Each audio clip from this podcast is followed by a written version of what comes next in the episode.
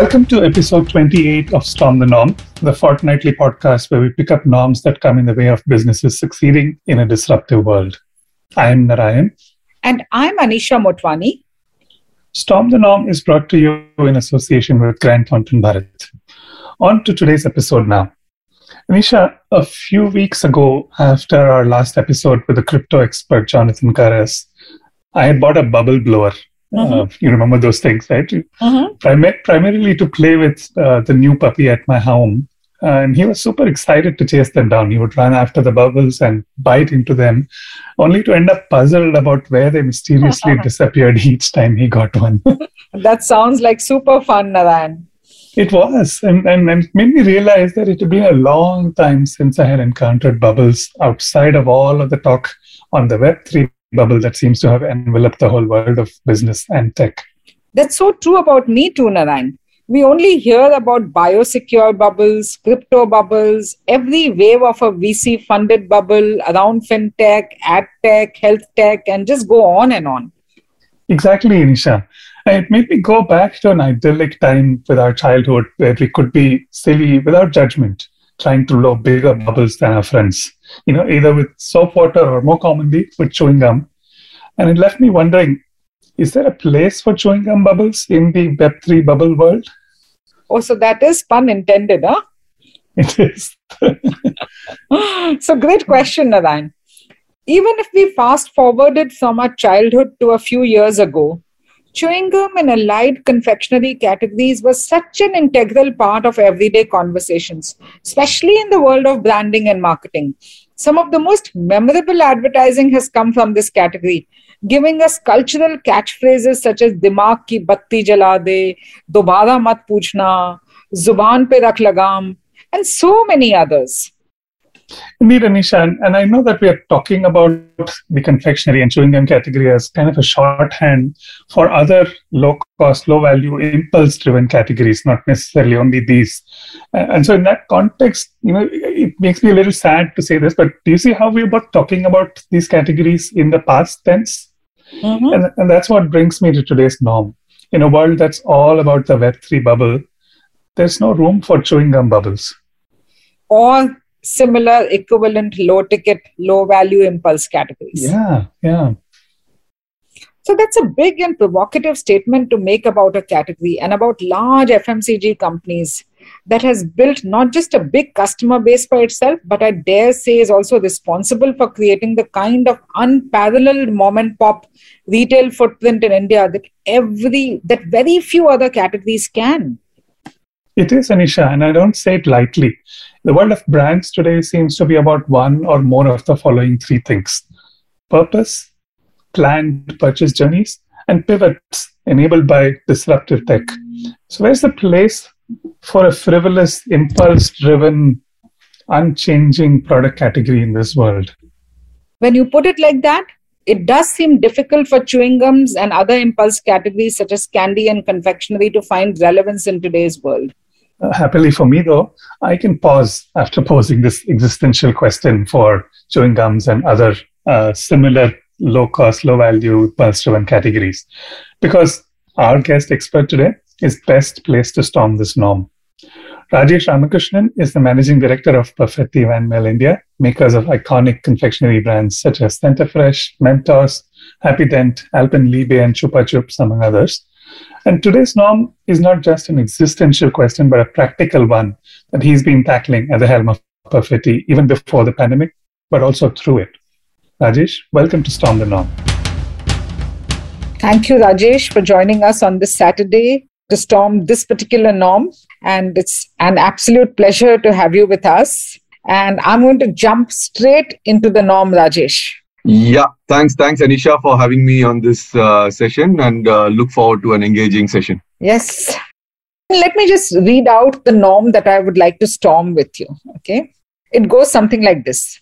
In a world that's all about the Web3 bubble, there's no place for chewing gum bubble, pun intended. What I mean by this is that in a tech-enabled world, enamored by the insanity of metaverse, cryptos, NFTs, etc., how are simple, almost cute impulse businesses like yours staying relevant? Yeah, and I think that's a great norm to storm, and I like the pun as well. So very, very, very interesting. And you're absolutely right. If you look at it, our category, confectionery category, is part of a larger impulse category, and it is all about simple joys, right? So you want to make your kid happy or make yourself happy. You end up popping a chewing gum or eating an Alpenliebe candy.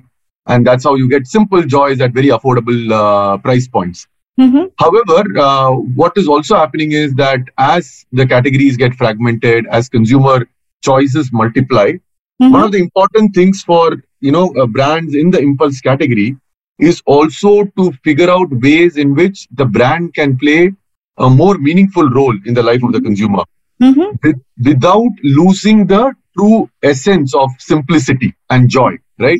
So you don't want to lose that, but at the same time, how can you play a more meaningful role? And I'll just illustrate this to two examples.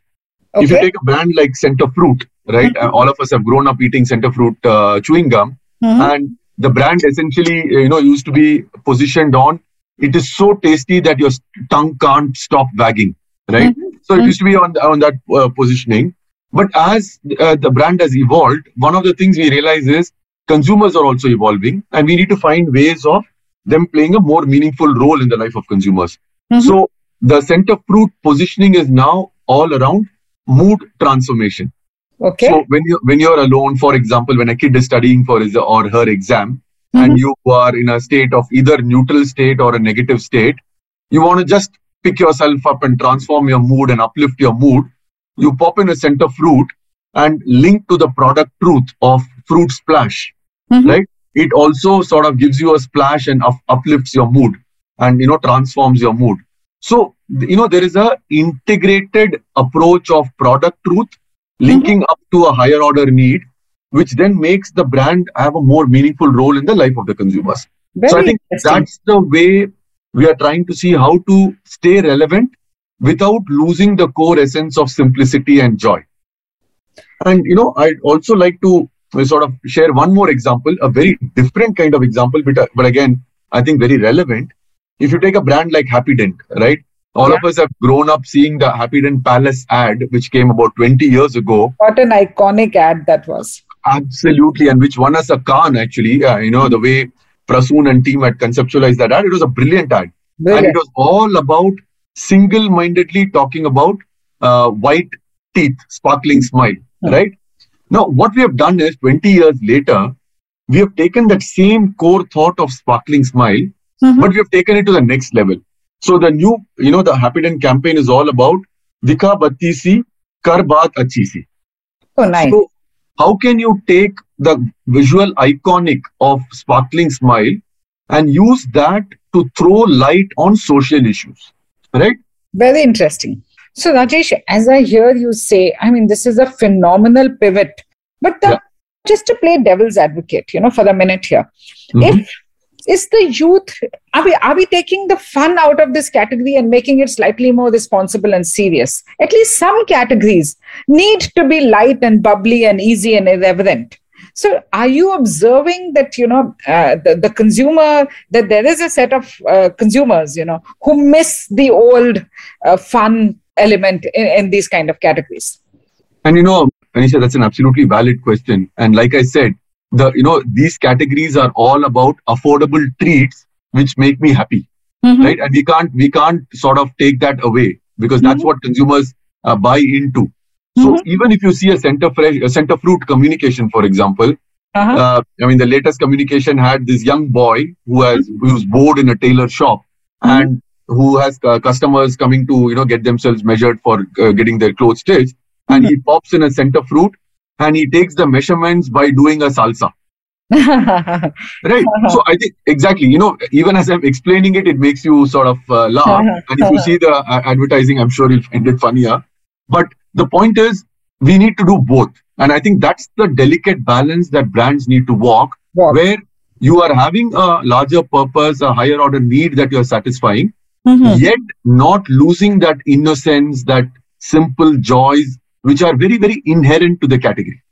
Absolutely well summarized, Rajesh. I think this is what I was missing when I was hearing you say. I said, see, there are these big heavy duty brands, you know, that carry the onus of some responsibility, and therefore they have no option but to, you know, communicate responsibly.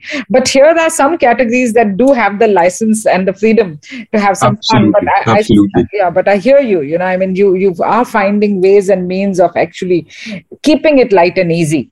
Sorry, Anisha, just to build on that point, and I think it's super critical to do that, because otherwise you have the danger of starting to preach to consumers, and then there is a dissonance with the brand, and you know, you start losing, like I said, the core essence of simple joys, innocence, happiness.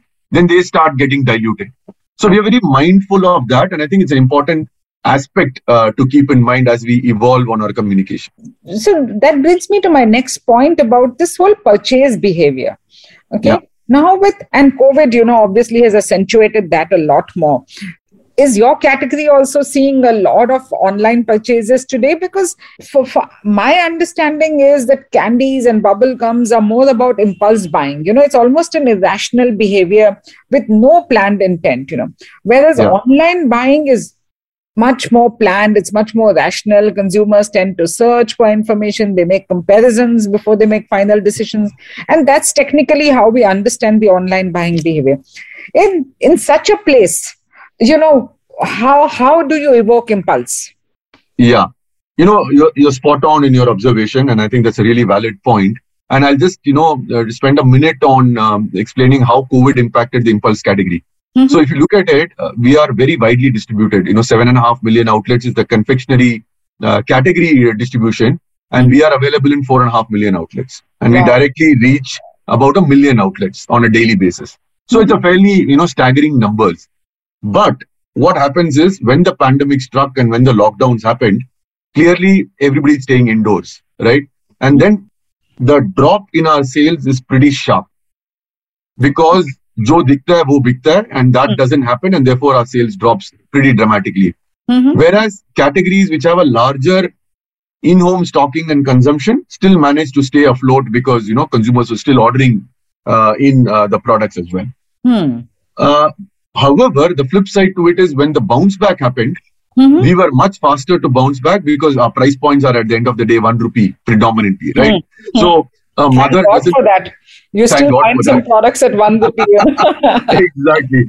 And you know, a mother wouldn't mind spending that 1 rupee to keep her child happy, irrespective of COVID or not, right? So, I mean, in that sense, I'm just giving you a context of how the category works. However, one of the things that COVID taught us was, if I were to look at a larger macro snacks category, which includes biscuits, chocolates, chips, etc., a lot of these products have managed to find their way inside the homes, for a variety of reasons. You know, one is the price point. Second is the occasions that they tap into, etc. And what we realized was confectionery, because of its price points and because of the occasion still evolving, we were struggling to get in home. So one of the conscious shifts we did was, how do I move my products from impulse anytime, anywhere to more of a planned purchase, therefore planned stocking at home, and therefore consumption at home, right? And obviously the solution for that lies in two areas. One is, do I have the right price pack combination? Because that's important. And the second is, am I tapping into the relevant consumption occasions? So that was a two-pronged strategy that we adopted. Obviously it's a slow burn. It will take its own time, but we are seeing some very, very good results in slowly moving the consumers to start stocking confectionery products at home, and therefore consuming products. Let me give you a simple example. If you take a product like Alpenliebe Just Jelly, it's one of our largest selling brands. What we have done is we've got 25% fruit pulp in the product. So it's a bit of a gatekeeper, you know, crossing that gatekeeper barrier. And we introduce larger pack sizes. So what happens is then automatically the pack at $20 or, you know, $50 start going into the homes of the consumer. And when the mother wants to give her kid a small treat, then there is a product which is a tasty product and with 25% fruit pulp, which can be stocked at home, which therefore then plays a role in making a kid happy in the house. So what percentage of your sales today, you know, when you look at your business, would be online now? Yeah. I heard you say it's a slow burn. It is a slow burn. So, I mean, pre-COVID, if you look at it, we were probably at about 0.5%, right? Very tiny numbers. Mm-hmm. But over the last 2 years, I think we've moved to something like 2-2.5% in terms of, you know, contribution to overall sales. And I think the important thing to note is because our denominator is so big, the 2.5% seems small, but on an absolute scale, the numbers are moving at a very nice positive clip. So, Rajesh, besides the top line, do you feel that the margins are much better because you are selling larger packs and pricing it differently? Or do you feel that the online platforms are equally expensive or have done with similar margins? Yeah, again, great question. I think, you know, when you talk about the 1 rupee products, obviously you are severely limited in your pricing, right? Mm-hmm. I mean, I cannot make the 1 rupee product 1 rupee 20 paisa tomorrow. Yeah. That doesn't work. In that sense, there are less levers to pull in terms of, you know, improving margins on the offline products. But when it comes to online, because we have larger pack sizes, there are many more levers that you can play with. Of course, the challenge is also that, there are other platforms that we need to support for and so on and so forth. But yes, to your point, I think there are more levers that we can play with in the online channel. This impulse category is more about product placement, it's about shelf placement, it's about the physical stimuli, all of those things that make it an impulse category. So how does that work in the online world? See, I think in online, what is important is, one, to get the salience of the category itself. I mean, even if you think about it for yourself, you would not probably say that, oh, I need to eat chewing gum today and let's go online and buy chewing gum, right? So one of the things we've been trying to do is, how do we create generic, keyword searches which enhance the salience for our brands? So, for example, Center Fresh stands for fresh breath, right? So, even if you are searching for something around fresh or fresh breath, etc., while things like toothpaste might pop up, we also, do it in such a way that brands like Center Fresh pops up also, right? So, I think that's one way to do it. Mm-hmm. Second is to partner with other brands which have a stronger presence in online. So then how can we feed off them in a synergistic manner? Mm-hmm. And the third, very important, is associating with occasions. So for example, if I were to give you an example, Halloween is an occasion which is not tapped by many other categories or brands. True. However, it has a very strong association and relevance to the confectionery and candy space. Mm-hmm. So what we did in the last couple of years was we created Halloween packs, which are exclusive packs only for online, which sell at, like, for example, $150. So it's a ready-made pack. It looks like a bit of a pumpkin. It's got candies inside it. You know, mothers do need those packs during those times to give to their kids so that they can do their tick or treat and stuff. So those kind of packs we created. We partnered with people like Grow First, Blink It Now, and Amazon to see how we could create excitement around Halloween, so that when the mother is shopping for something during Halloween, these kind of things pop up.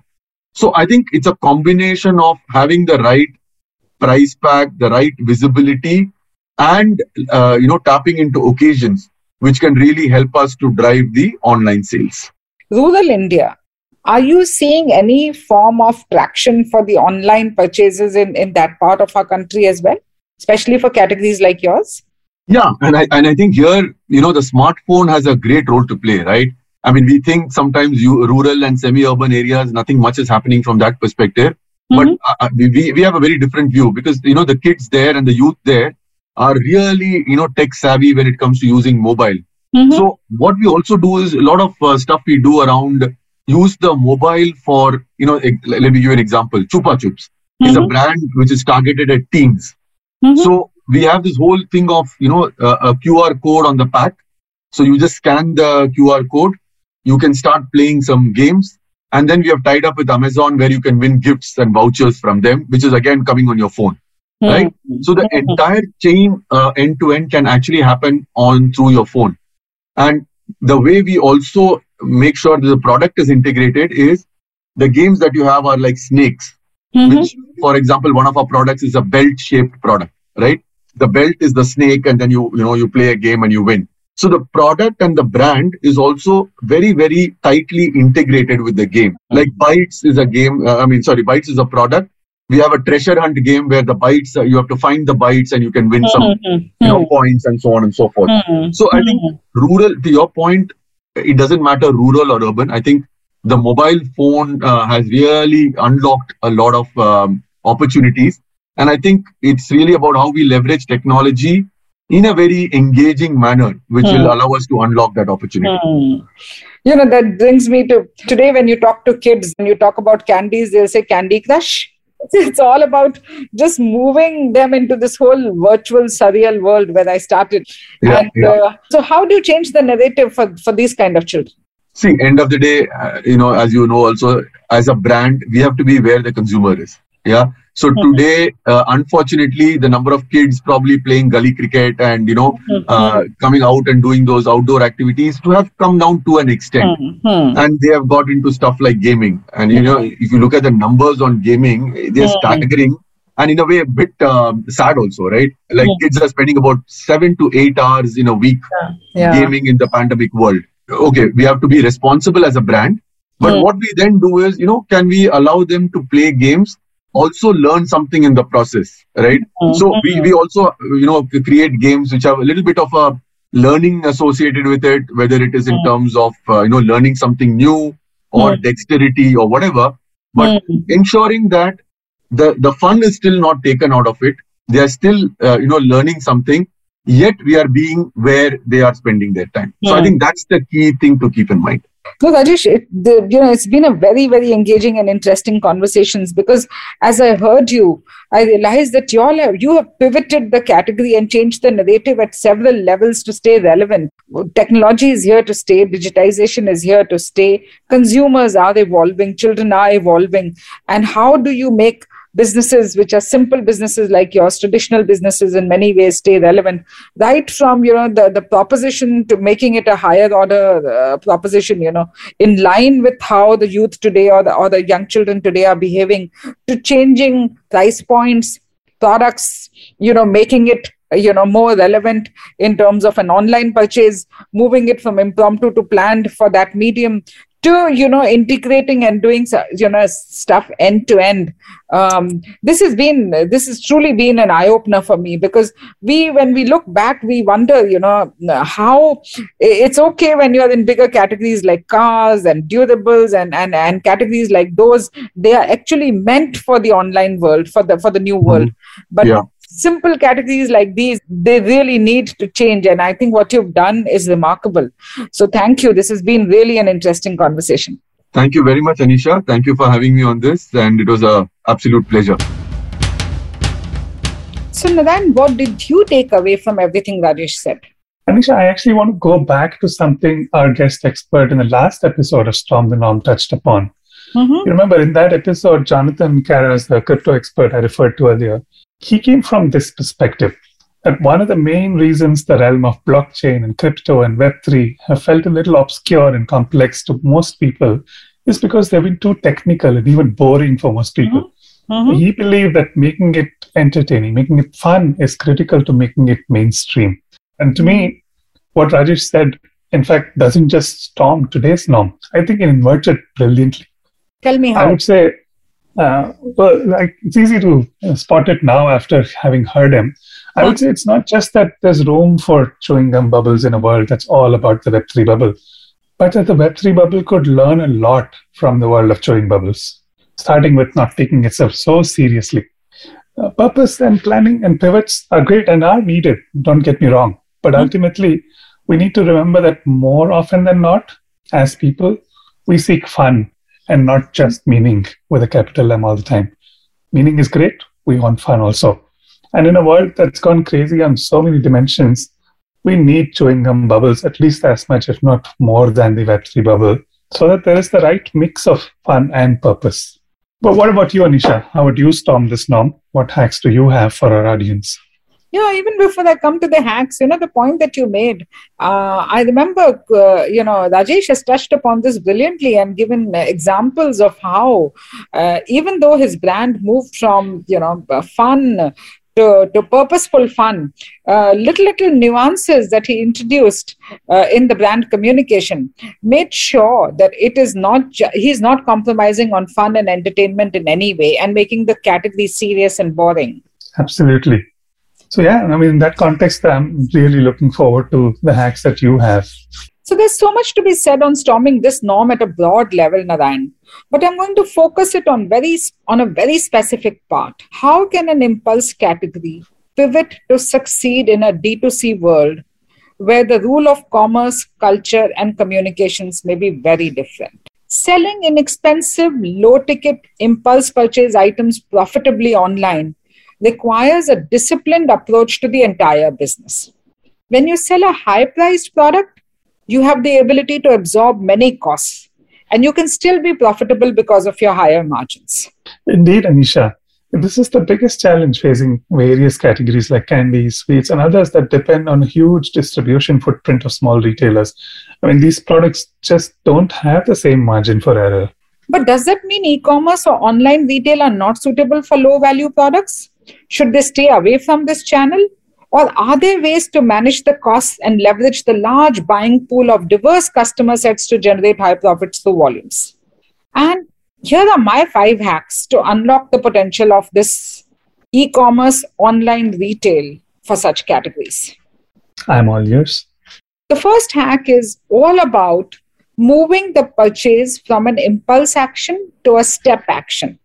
So how create a conscious plan to shift the purchase from low-ticket, low-value impulse purchase to conscious, planned, event-based incidents.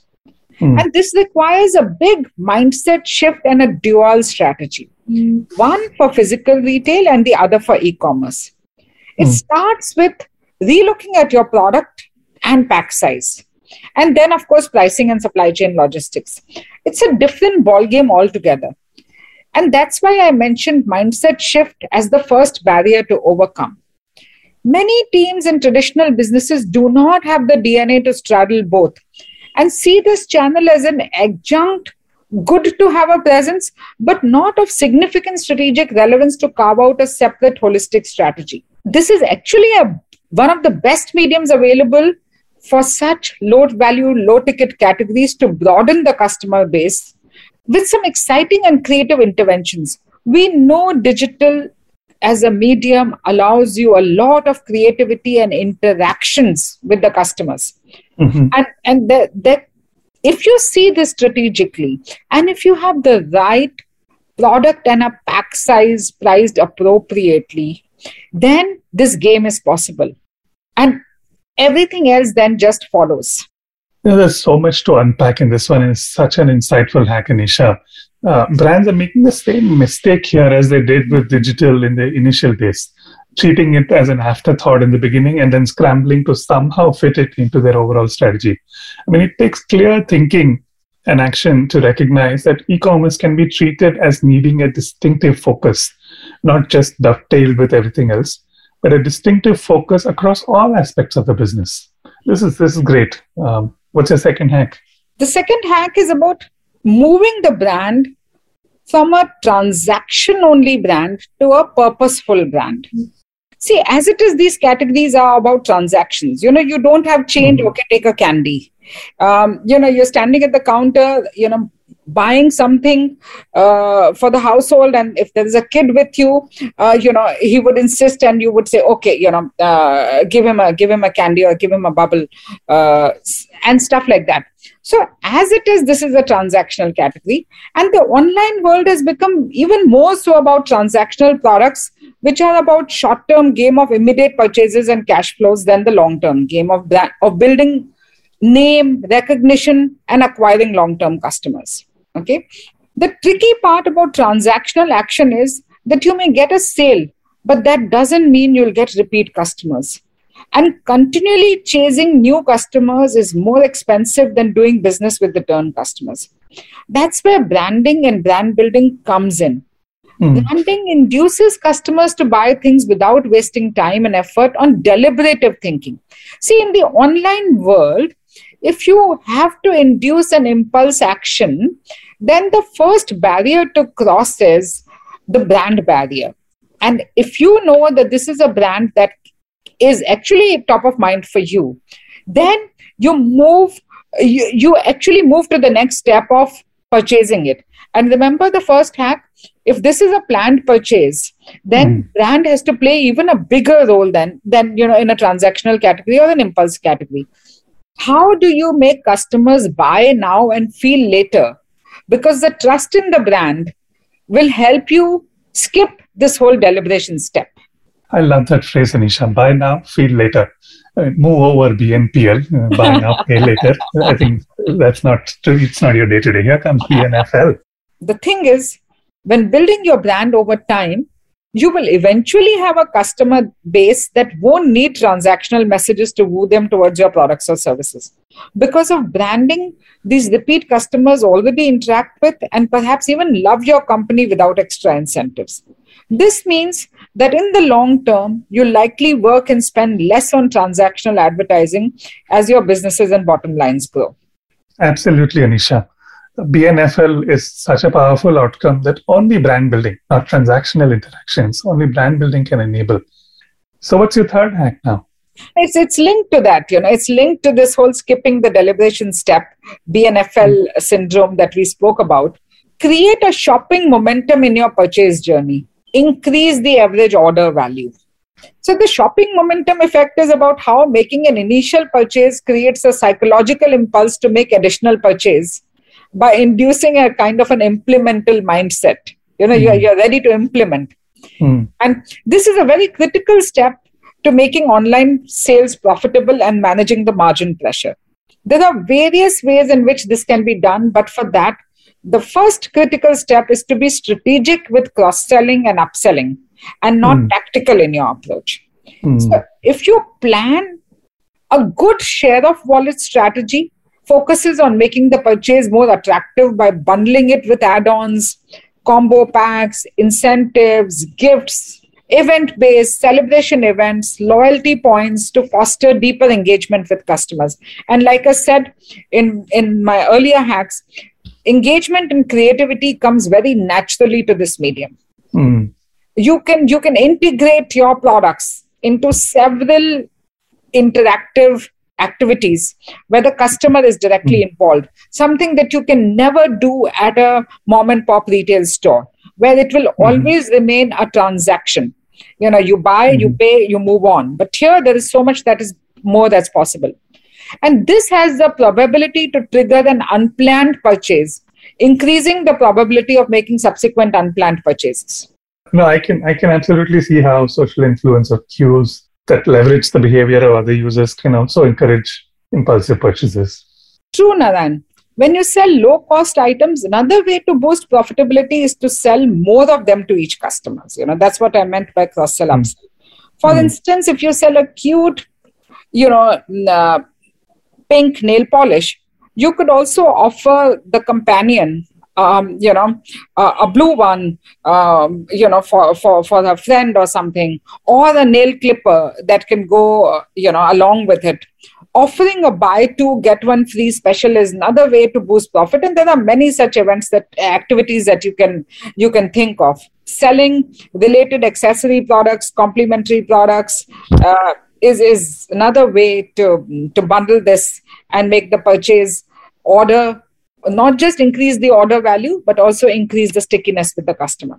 I think about how every time you go to a coffee shop, the person at the counter will always subtly try to upsell or cross-sell to you, you know, either a bigger size drink or something to eat along with your drink.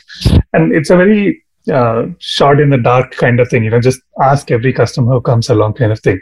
But e-commerce makes this even simpler with the use of data analytics and even more effective. The now old trick of customers who bought this also bought XYZ is now so prevalent in e-commerce, right? And at its core, this is all about creating psychological impulses that you spoke about. And it creates a kind of shopping momentum. Absolutely. All right, then 3 down, 2 more hacks to go. What's next? I think this is hygiene, but purchasing at low cost and managing transaction costs. This world is now famous for unit economics, but it becomes even more relevant in products which have got lower margins. Even if you looked at a larger pack size, a bundled pack size, you still are working on with limited margins in this category. Managing your cost of goods sold is key in low cost items. So choosing to buy in larger lots, helps you to amortize additional charges such as transaction or shipping charges, or even manage a larger or negotiate a larger discount. Seemingly small transaction costs can take a large chunk of your profit. For instance, a 30 paisa swipe fee on a 10 rupees equal to 3% of your total revenue. And transaction costs that are based on percentage of your sales instead of a flat fee may be more advantageous. So always remember that, if you have to negotiate transaction costs and you are a low margin product, make sure it's a percentage and not a flat, rate, because then the denominator effect starts coming in. If you do enough volumes, a flat rate transaction processor may even save you more in the long run. I love this one, Anisha, simply because it shows that value creation can happen not just with changes at end consumer levels, but at the site of the manufacturer-distributor interface. And with e-commerce, the opportunity to scale this is much simpler and greater. And so what's your final hack now? So how do you reduce the customer acquisition costs? It seems like a no-brainer, but profitably selling small items also requires a strategy that lowers your customer acquisition cost.